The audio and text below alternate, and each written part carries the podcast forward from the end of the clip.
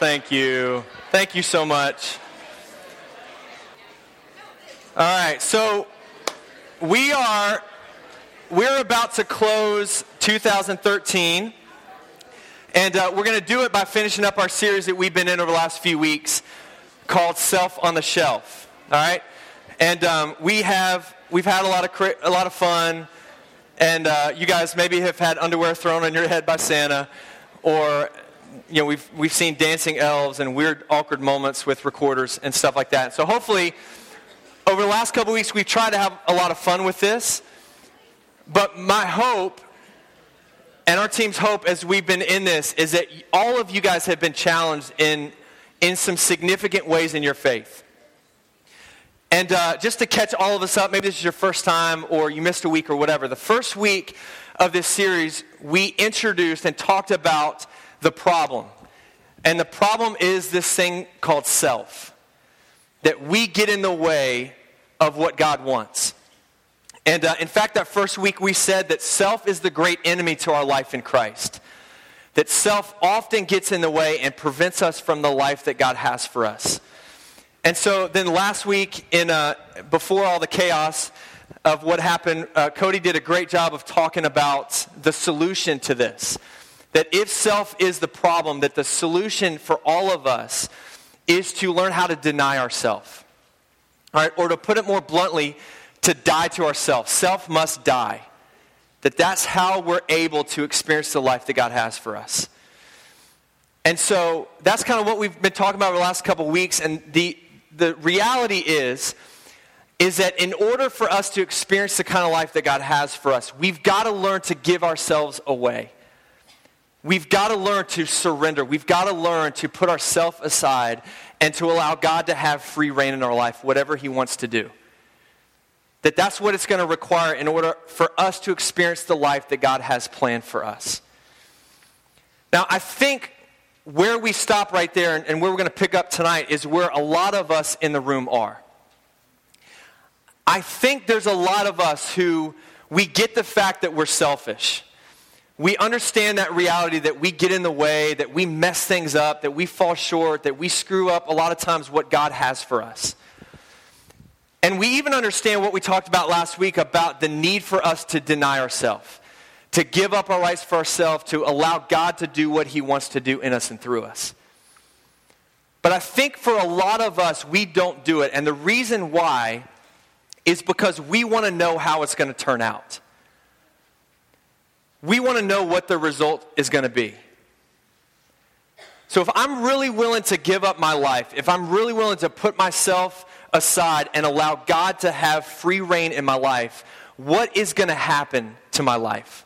What does God have planned for me? What is the result going to be? What is my life going to look like? Because I think sometimes we still feel, maybe even in the back of our minds, that what we have planned for our life is better than whatever God may have planned. We still want control. We still want to do what we want to do. We want to know how this is going to turn out before we're willing to truly surrender and give our life over to Jesus. And because we maybe don't know or don't know exactly what that's going to look like, we sort of hold on to it and we're a little bit reluctant because maybe we even feel like our plans are better. A couple years ago, my, uh, and, and, uh, and the kids and I, we were, it was time to take family pictures. And so we, um, my kids by now are conditioned to, to know when to smile and all that. My father-in-law is a photographer. Angie likes, loves taking pictures at any drop of the hat. And so, you know, if, if there's a camera nearby, my kids automatically are like, you know, because they, they just, they know the drill. But a couple years ago, that wasn't the case. And so it was time to take family pictures. And so Jad, our middle child at the time, was around three. And so we, we brought a friend in. We drove about an hour away to this place where we were going to take family pictures. And we get all set up. We're about ready to take it. And then Jad just decides that he's not happy. Like he's not having it. The last thing he wants to do is to take family pictures. So he's just, he's just been out of shape. He's upset. And so, you know, we're, we're trying to you know, you know, trying to get him to focus, and we're getting a little bit frustrated, and we're like, just smile, just stop crying, smile, you know, that, that whole thing. And the more we talk to him, the more the worse it gets. And so finally he says, I want a sucker. And, um, and so I, am like, buddy, we, you, can't, you can't have a, a sucker right now. Um, we're getting ready to take family pictures. We just can't do it. And so telling him no was just the last thing he wanted to hear. So that just that took it up a notch for him. So I mean, he's throwing a fit. He's crying. He's upset. The photographer's like, "What do I do?" You know, we're we're getting frustrated. The other kids are like, "Jad, what's his problem?" And so it just it turns into this big dilemma. So finally, I I decide I'm going to reason with my three year old. So I pull him aside. I'm like, "Jad, buddy, listen, you can't have a sucker right now." All right, you, it won't look good. You holding a sucker in the picture that'll look weird. Uh, you know, you'll have your hands will be sticky, your mouth will be all sticky. You, you just can't have a sucker right now. He goes berserk. I'm like, listen, I promise, we've got something incredible planned as soon as we're done. So if you will just smile real big for like 30 minutes or 45 minutes, we'll be done, and then we've got mom and I have something special that we're going to take you guys to do. So, buddy, if you'll just trust me and do what I'm asking you to do right now, it'll be better off. Well, he didn't care because all he knew at that moment was, I'm not getting a sucker, and he wanted a sucker. So, an hour later, painfully, we got through the process. All right, and still, some of the pictures as we flip through, Jad's all like, you know, he's all upset. He's throwing a fit. It's crazy. We got maybe used one or two pictures, but we finally got done about an hour later. We hop in the car and we drive to this place called Red Robin. Now, how many of you guys have been to Red Robin? What? All right, for Christmas, you need to go to Red Robin. So, if you haven't been to Red Robin, Red Robin is, there are some elements of Red Robin that could potentially be like heaven one day. All right, you walk in, and especially for little kids, you walk in and there are TVs under the floor that you can see. Like you look down and you can stand on a TV. It's amazing. You walk in, there's video games on the side. The, the kids are given balloons the minute they walk in. Uh, then we go to our table and they can order anything from the menu. And they've got great you know, kids' food and they've got these fries and you can pour the salt stuff or whatever the seasoning is on it. It's awesome. And then you get these crazy cool drinks with these great cups. I mean, it is amazing. And so we're sitting there at the table. Jad's got a big smile on his face. I mean, it's just this awesome thing where he's having a, a lot of fun. He's got like six balloons. Two of them have gone up in the ceiling already. But he's just a happy kid. And I look across the table and I'm like, buddy, see what? Remember when I told you when we were taking pictures, if you would just trust me, if you would just smile for a little bit, if you would just do what I asked you to do, that we, mom and I had something better planned for you. We had a better plan for you, and, and this is it. And isn't this so much better than just some stupid sucker? Now, if you want to test your patience, try reasoning sometimes with a three year old. And yet, I think sometimes that's how God feels when we choose or when we feel like in our own mind that what we want for our life is better than what God has for our life mean, it's like God is trying to reason with a three year old and trying to get sometimes us to understand look, I know that you want that. Look, I know that's what you think is best for you right now. Look, I know how much you, you desire that right now. But what I'm telling you is that I've got a better plan for you. And if you will just trust me, if you will just do what I've asked you to do, if you will just follow me, then I'll promise you in the end, you will experience something better than whatever you think it is in the moment that you want to experience. The truth is, for a lot of us, is that that's what Jesus is trying to get us to understand about our life. That the, the desire for, for us is to deny ourselves and to surrender control over to Him. In fact, in Matthew chapter 6, verse 33, Jesus is talking to the people and he says this He says, Seek my kingdom above all else. Seek the kingdom of God above all else. And if we claim that we're followers of Jesus, if we want to follow after God, what we've got to determine in our mind is that God's kingdom is the most important thing in our life. We've got to be willing to seek the kingdom of God above all else.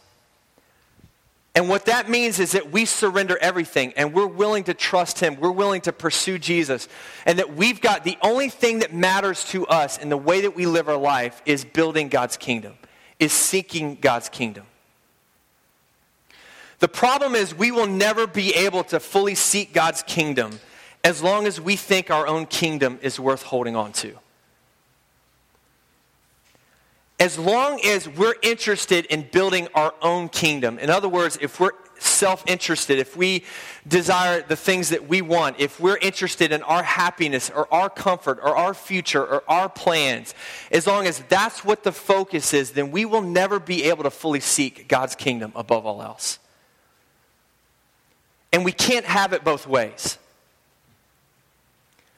I think there's, there's probably some of us in the room who we say that we're about building God's kingdom or we want to build God's kingdom, but yet we also want to hang on to our own kingdom. We also want to make sure that we're going to be safe and comfortable and happy and secure and that our future or our plans or the things that we want to accomplish that we're still able to do that. But what it truly means to deny ourselves and take up our cross and follow Jesus means that the only kingdom that we're interested in is His. That's the only thing that matters. And we put our plans aside and we put our future aside and we put our happiness or our comfort or our satisfaction aside and we're about the only thing that matters, and that's building God's kingdom.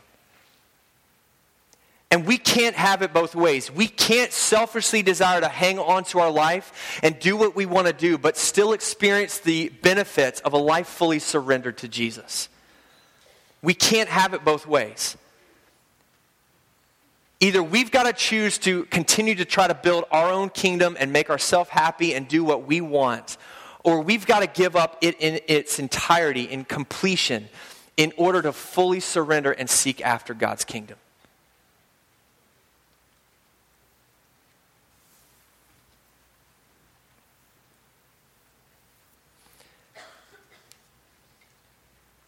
Here's the question that I'd love for all of us over the next couple of minutes just to think about. When it, and, and don't think about anybody else, but just yourself and your own heart, your own relationship with God. Does Jesus have your whole heart or just part of it? Is there any area of your life, is there anything in your life, is there anything whatsoever that you are holding on to and keeping away from Jesus? Does he have your whole heart or just part of it? I believe that, that God will orchestrate events and circumstances and bring us to, to the point where we have to answer that question often in our lives. It's not just a one time decision that we can make. It's a consistent day by day decision. And God will bring us to situations and to those moments where He's going to ask us, What are you most interested in? Do I own your whole heart or just part of it? Now, I've been brought to several of those moments over the course of my life. And one that is the most vivid and that stands out the most to me is when I was in college. And uh, some of you guys may have heard the story, but when. Um, when I was in college, and, you guys know I was in a, in a band with some guys, and we were boys in a band, but we weren't a boy band, all right? Just to make that clarification. So there was, uh, summer had come up, and there was an opportunity for us to, um, to go out to Texas and to do the music at this camp. And there were a few hundred students that were going to be there. It was going to be a great opportunity. And it just kind of fell into our lap. And so we started talking about it, like, man, this would be a great opportunity.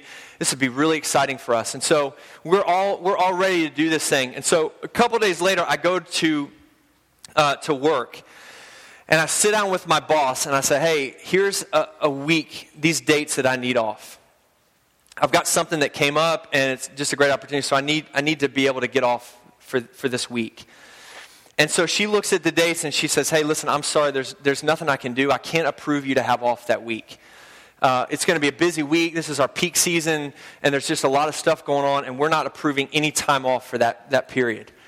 And so I'm sorry, but you're going to have to work during that week. So, you know, I, I get up from, from that meeting and I, I, get on the phone and I say, hey, we, we're not going to be able to do, to do that camp. And, um, and so I'm, I'm a little bit upset. I mean, I'm, I'm frustrated. I'm like, man, that would have been a great opportunity. But at the same time, I'm like, well, I mean, there's nothing I can do. I've got this job. This is important. I need this. And so I was just resigned to the fact that it wasn't going to happen. The very next day, uh, very next morning, I'm spending time um, studying and praying or whatever, and I came across this passage in Matthew chapter 6. And that verse, when I read that verse, it said, Seek the kingdom of God above all else.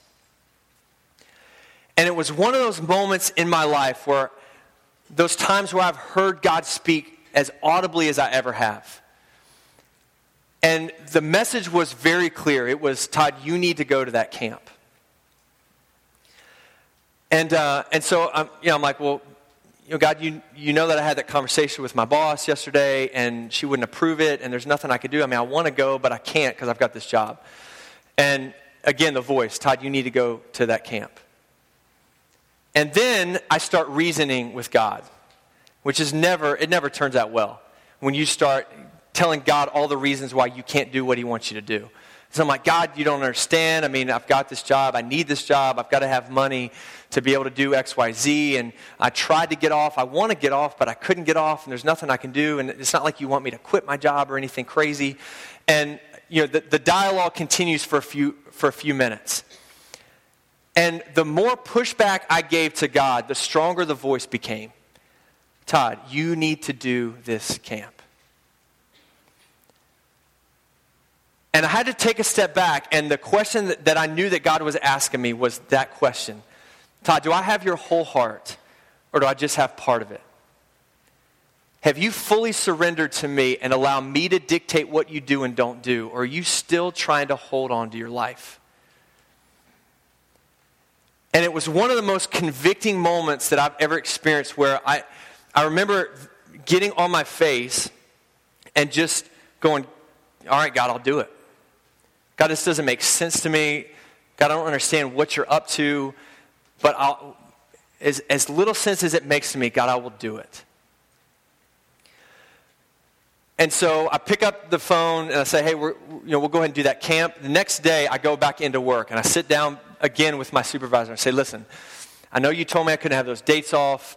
I know it's a big deal, but listen, I've, I've got to have that week off. I mean, this is a big deal. I can't really explain why, but I just, I need to have that week off. And she looks at me and she says, Listen, I'm sorry. There's nothing we can do. I can't give you those dates off. You're going to have to work. And I remember taking a, a deep breath and going, Well, I, am sorry, but I, I am going to have to quit. I'm going to have to turn in my two week notice. And so, you know, she's caught off guard. She's like, Seriously? And I'm like, Yeah, I, mean, this is, this is a big deal. I'm going to have to do this. And so I remember turning my two week notice in from a job that I liked. And I remember walking away from my boss's desk going, All right, God, I just think and quit my job. So I don't know what you've got planned. I don't know what you're doing, but this, you know, almost like this better work out kind of a thing. We end up going out to, to that camp. It ended up being one of the most unbelievable weeks of my life spiritually. There were so many moments where where God grabbed a hold of my heart, where God reminded me of who he, who he was, where God strengthened my faith. I mean, there's so many moments that I look back on now during that week and went, man, that was unbelievable what God did. From a spiritual standpoint, it was unbelievable the things that God showed me about who I was and how He used me that week. Even from a, a, a money standpoint, that we ended up making enough, or I ended up walking away that week making more than I would have made if I would have worked that week at my job. So it worked out from that standpoint. But what, what blows me away the most is that that was the, the camp where I met my wife Angie at. Now, there are, there are often moments where I look back and I say, I thought that my plan was better. Like in hindsight, how ridiculous does it look that I put a temporary job where I made 650 an hour that I probably wouldn't have worked at for another 6 months or a year up against the plans that God had for me even though I didn't know what they were. And I was the one trying to dictate to God what I would and wouldn't do. And he's sitting there going, Look, if you just trust me, my plan is always better than your plan. What I have in store for you is always better than anything that you can come up with. And the only way that you're going to experience that is if you learn to fully surrender to me and allow me to do whatever I want to do. And God will bring us to those moments where we've got to determine in our mind Jesus, do you have, do I, is, is all of my heart belong to you or just part of it? God, am I really willing to do anything and everything that you're asking me to do, no matter how ridiculous it may seem to me? there are often moments where Jesus is going to bring us to the point where we're going to have to answer that question. Psalm 84 11b, the psalmist says, No good thing will he withhold from those who walk along his paths. What God is promising us is that when we choose to surrender to Him and, and choose His paths, to walk down His paths, He will not withhold any good thing from us. That God's plans and the path that He has for us is always better than whatever plans that we may choose or whatever path we may take for ourselves. But the opposite is also true. If we follow and surrender down the paths that God is leading us down, we will experience all the good things that God has for us. But if we selfishly hold on to our life, if we choose to do the things that we want, then it will lead to disappointment in our life.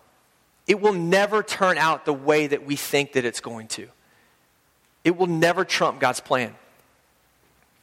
Now, in Matthew chapter 16, if you have your Bibles, I want you to open up to that passage for just a minute. Matthew chapter 16, and there's something that I think is so incredibly profound that highlights this point that we're, trying, that we're talking about tonight about choosing our plan versus choosing God's plan.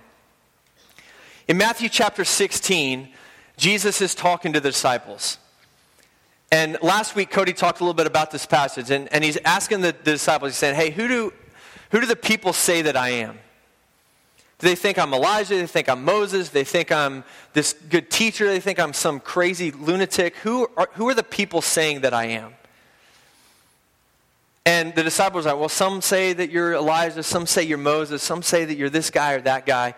And then Jesus makes it personal. And in verse 15, here's what he says He says, Then he asked them, But who do you say that I am? And then Simon Peter answered, You are the Messiah, the Son of the living God. Jesus replied, You are blessed, Simon, son of John, because my Father in heaven has revealed this to you. You did not learn this from any human being. Now I say to you that you are Peter, which means rock. And upon this rock, meaning Peter, I will build my church. And all the powers of hell will not conquer it. And I will give you the keys of the kingdom of heaven. And whatever you forbid on earth will be forbidden in heaven. And whatever you permit on earth will be permitted in heaven. So he speaks this incredible truth over Peter's life. And listen to what he says in verse 21. Says, From then on, Jesus began to tell his disciples plainly that it was necessary for him to go to Jerusalem and that he would suffer many terrible things at the hands of the elders, the leading priests, and the teachers of the religious law. He would be killed, but on the third day he would be raised from the dead. Now, listen to this. But Peter took him aside and began to reprimand him for saying such things.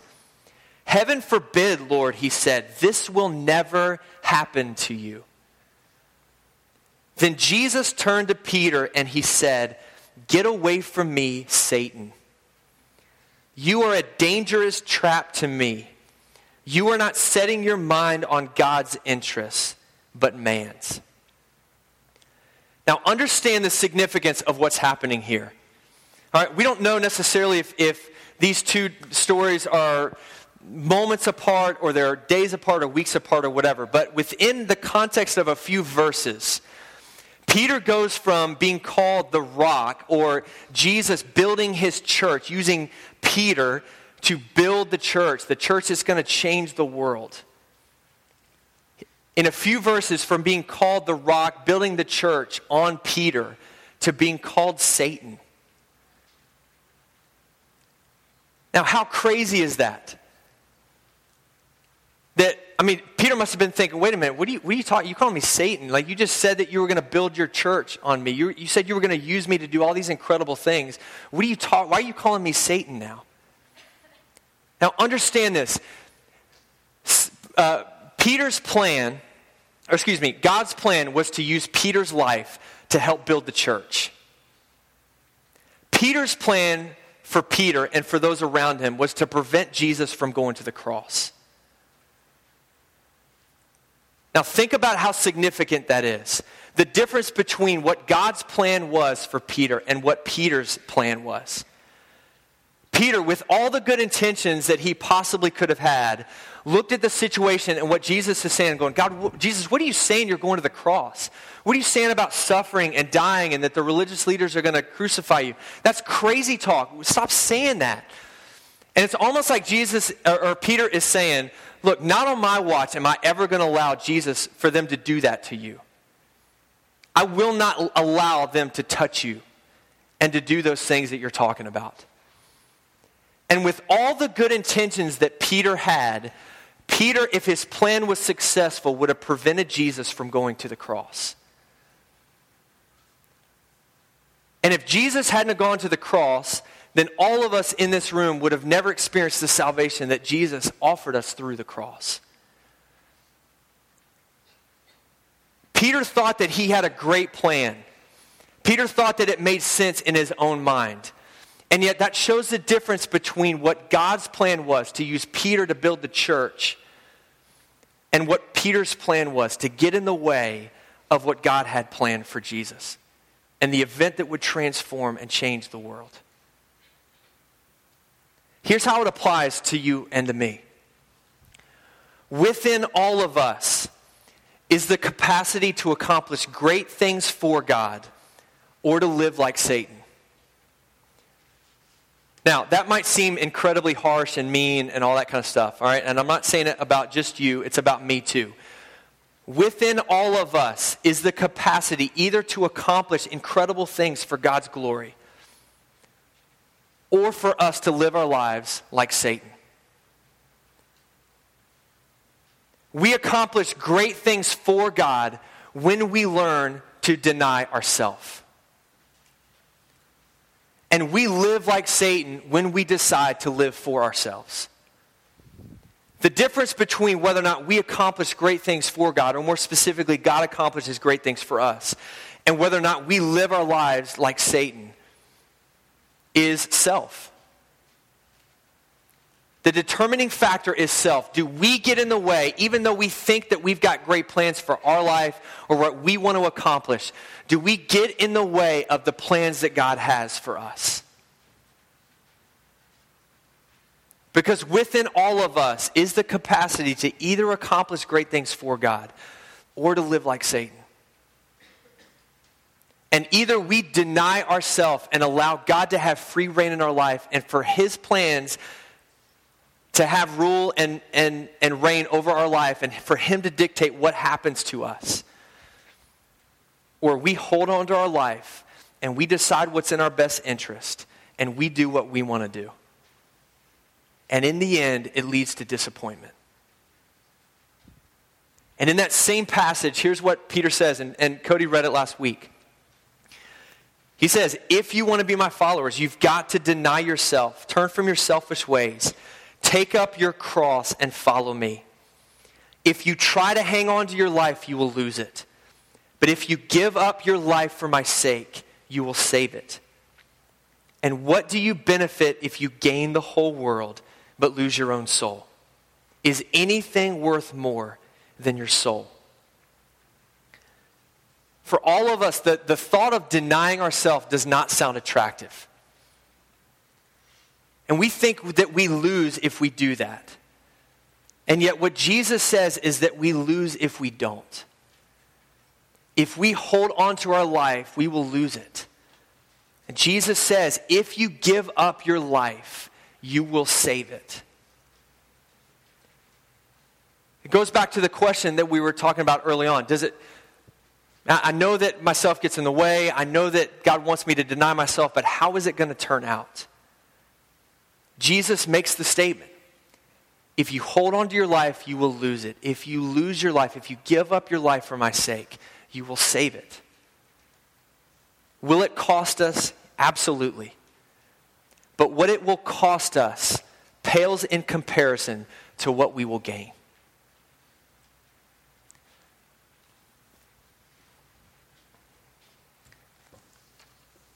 Now, to further illustrate this this point, and just to, to kind of drive that point home further, I want to be able to make the parallel between what it will cost us and what it will gain us. All right, and I want to encourage you guys to write these things down. If we surrender our life to Jesus, it will cost us moments of suffering or pain. We will experience suffering in our life. And we will experience suffering or pain regardless of whether we surrender to God or not. But especially if we choose to surrender to God, we will experience moments of suffering and pain. God will allow us to go through situations that will test us. And it's not because he doesn't care about us, it's not because he's not a loving God, it's because he desires to, his plans ultimately are for our good. And what he wants us to do, even in those moments of suffering and pain, is to trust him. So it will cost us moments of suffering and pain, but it will gain us a life of blessing.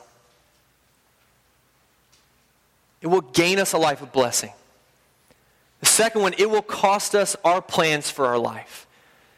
We will have to give up our plans and whatever, however great they may seem, we will have to surrender control of our plans for our life. But it will gain us God's plans for our life. It will cost us futile faith in ourselves. That faith that will at some point it will fail. That it will let us down, that we will fall short, that we will not be able to do everything ourselves. We will, it will cost us the faith in ourselves but it will gain us dynamic faith in God. As we surrender to Him, as we watch His plans unfold for our life, we will trust Him, we will follow Him, and our faith will be dynamic. We will watch and, and be willing to even surrender even more to the plans that He has for us. And the last thing, it will cost us temporary happiness, but it will gain us eternal significance. It will cost us temporary happiness, but it will gain us eternal significance.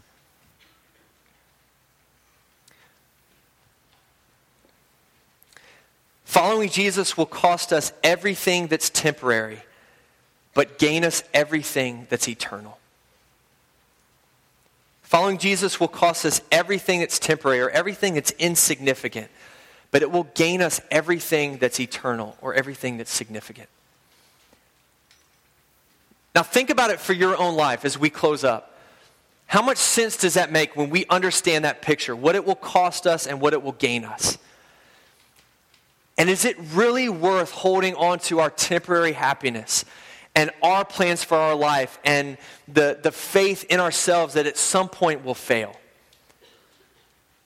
At the expense of the things that God has for us, the eternal significance, His plans for our life a life of blessing for us to experience those things? Is it when you when you weigh out the two, does it really make sense for us to hold onto our life so tightly? Or does it make sense to go, hey, God, it's going to be difficult at times. It's going to cost me. God, it's going to be rough. But God, I'm fully surrendered to you. God, my life is yours. God, everything I own belongs to you. It is your plans. It is your kingdom. It is anything and everything that you want from my life. My life belongs to you. And then we watch as God's plan unfolds for our life. And as we surrender ourselves and take up our cross and follow Jesus, we watch as God uses us to accomplish what we could never accomplish ourselves. That's why Jesus says if you lose your life, you will gain it. As we close up tonight,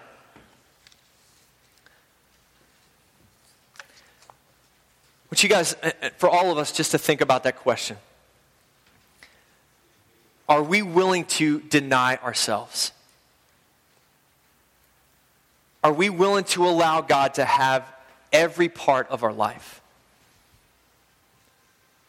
Are we willing to put ourselves aside and allow God to dictate anything and everything that we do? Are we willing and ready to deny ourselves, to take up our cross, and to follow Jesus? Maybe there's some of us in the room tonight that before we're ever able to surrender our life and our plans and our future and all that kind of stuff, we've got to come to a point where we've received the forgiveness that Jesus offers on the cross. That we've got to understand that Jesus paid the penalty for us, for our sin, and that our sin separates us from God, but because of what God has done for us on the cross, that we can be forgiven. Then maybe there's some of you guys in the room tonight that you have never experienced the forgiveness that Jesus is offering you. Maybe you've never admitted and confessed your sin before God and admitted that you needed Him and what He's done for you on the cross. Maybe part of you hanging on to your life is you trying to earn salvation and God's favor by yourself. And you've tried to be good, or you've tried to come to reckless, or you've tried to do all these things so that you can earn God's favor, so that you can earn God's salvation. And there might be some of you in the room tonight that maybe the step that you need to take is for you to receive the forgiveness that Jesus offers. For you to admit that you fall short, for you to admit that you need what Jesus has done for you, and to receive the forgiveness that he's offering you. I think there's a lot of us in the room tonight, as we've talked over the last couple weeks, that, man, you, you know that you, you, get in the way. You know that your plans aren't as good as God's plans. You know that God wants you to deny. But man, it is so hard to release control of those areas of your life. Maybe for whatever reason you've refused to do it because you're still determined that what you have is better for you. Or maybe you're scared about the future, or you don't know what it's going to cost you, or you don't know what it's going to mean for your life. And I believe there are some of you in the room tonight that what the next step for you to take is to go, God, my life is completely yours. Not part of it, but all of it. God, I'm giving you everything. Is it difficult? Yes. Is it worth it? Absolutely. When we fully surrender to God, we see God's plan unfold, and it is worth it. It's worth it. Let's pray. God, we thank you for the students that are here. God, we thank you for who you are. God, I pray that you would enable all of us in this room, God, to fully surrender to you.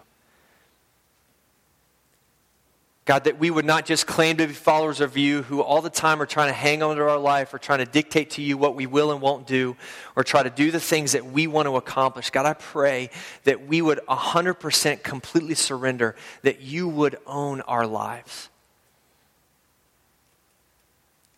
and that we would surrender whatever dreams or plans or happiness or comfort that we may think that we need. And we would allow you to accomplish anything and everything that you want to do with our life. God, I pray if there are students in the room tonight who have never trusted you as their Savior, God, I pray tonight would be the night where they confess their need to you. They admit that, that you are the only one that can forgive their sin and they receive salvation through, the, through what you've done on the cross. God, I pray that you would change who we are and that we would begin to experience all the things that you have for us because we learn to put ourselves on the shelf and serve you. God, we love you and we thank you in Jesus' name. Amen.